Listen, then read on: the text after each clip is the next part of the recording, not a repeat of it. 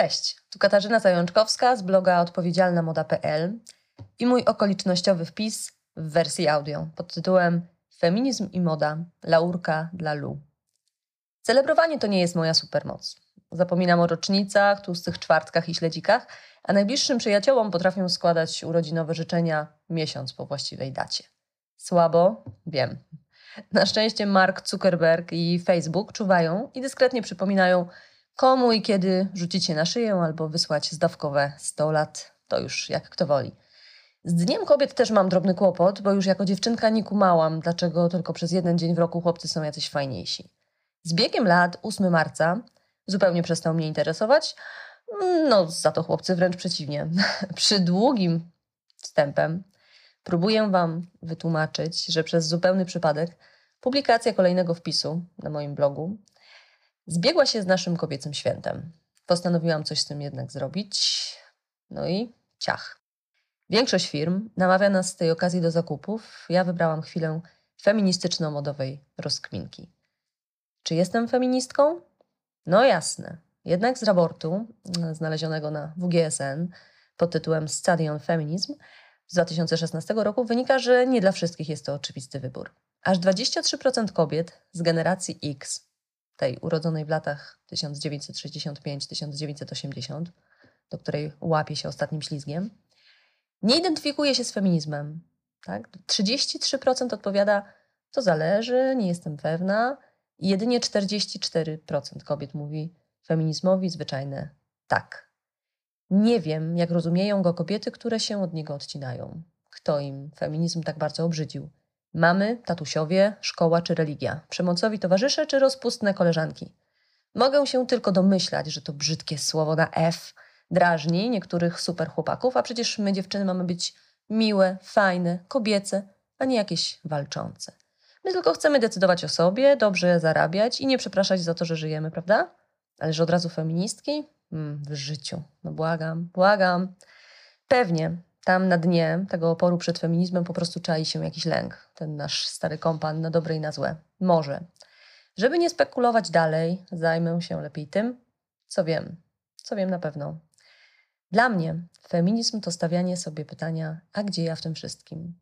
I nie wymyśliłam tego sama. To było zdanie mantra mojej nauczycielki malarstwa i życia, Ludmiły Kowalskiej. Dla przyjaciół niezapomnianej ciotki Lu. Poznałam ją w pierwszej klasie liceum na zajęciach plastycznych w Miejskim Domu Kultury w Gliwickim Ratuszu. I pokochałam od pierwszego spotkania. Charyzmatyczna, szalona, z wielką energią i miłością do ludzi i sztuki. Uczyła tak jak żyła, z rozmachem i bez ceregieli. Poliglotka. Potrafiła przeklinać w kilku obcych językach i zawsze brzmiało to jak poezja.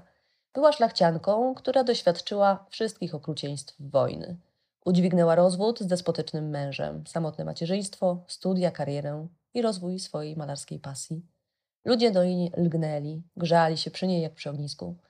Powtarzała, że prawdziwa dama to ktoś, kto potrafi dogadać się z każdym, w jego własnym języku, bez pogardy i wywyższania. Czasem przy rodowych srebrach, czasem przy wódce w musztardówce. Szalona, wrażliwa, piękna, a jednocześnie twarda realistka. Bardzo dbała o to, by jej młode uczennice nie zostały grzecznymi dziewczynkami. Opowiadała nam pikantne historie o kobiecej sile i nieoczywistych wyborach. Była uosobieniem nowoczesności mimo swoich sześćdziesięciu kilku lat. W czasach nastoletniego buntu, kiedy traci się grunt pod nogami, była dla mnie alfą i omegą. Miałam tajne klucze, dorobione do pracowni i to był mój azyl. Dodawała odwagi, wzmacniała dobrym słowem i przypominała, by nie zatracić siebie. W miłości, w związkach, a potem także w pracy czy w macierzyństwie. Ta przyjaźń przetrwała ponad 20 lat, aż do jej śmierci.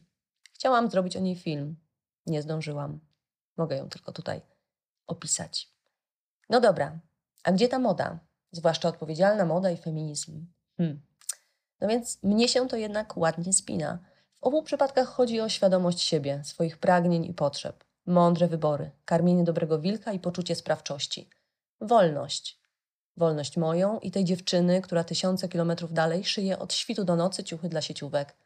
jeśli zobaczymy w niej siostrę, albo przynajmniej człowieka, jesteśmy w domu.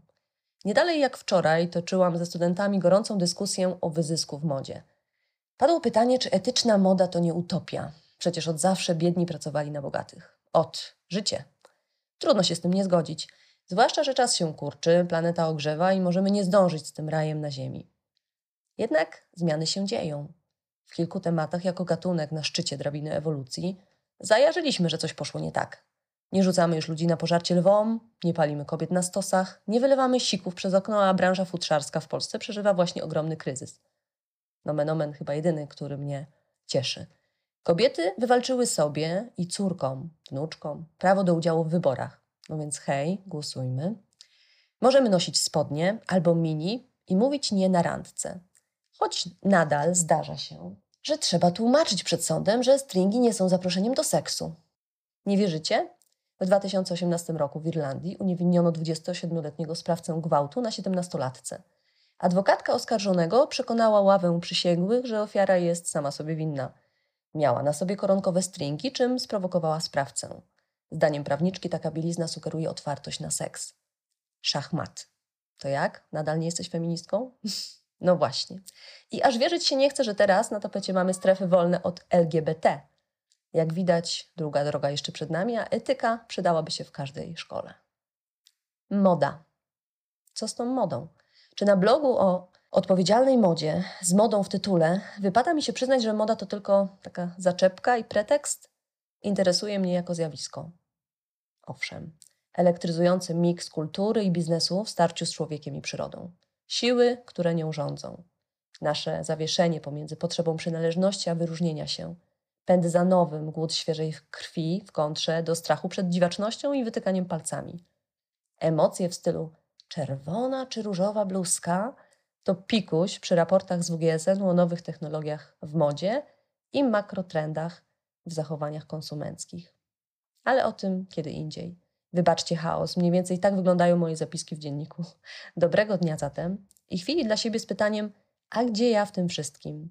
A jeśli zechcecie się ze mną zgodzić albo poboksować, zapraszam na bloga i socjale. Odpowiedzialnamoda.pl jest na Instagramie i na Facebooku. Pa!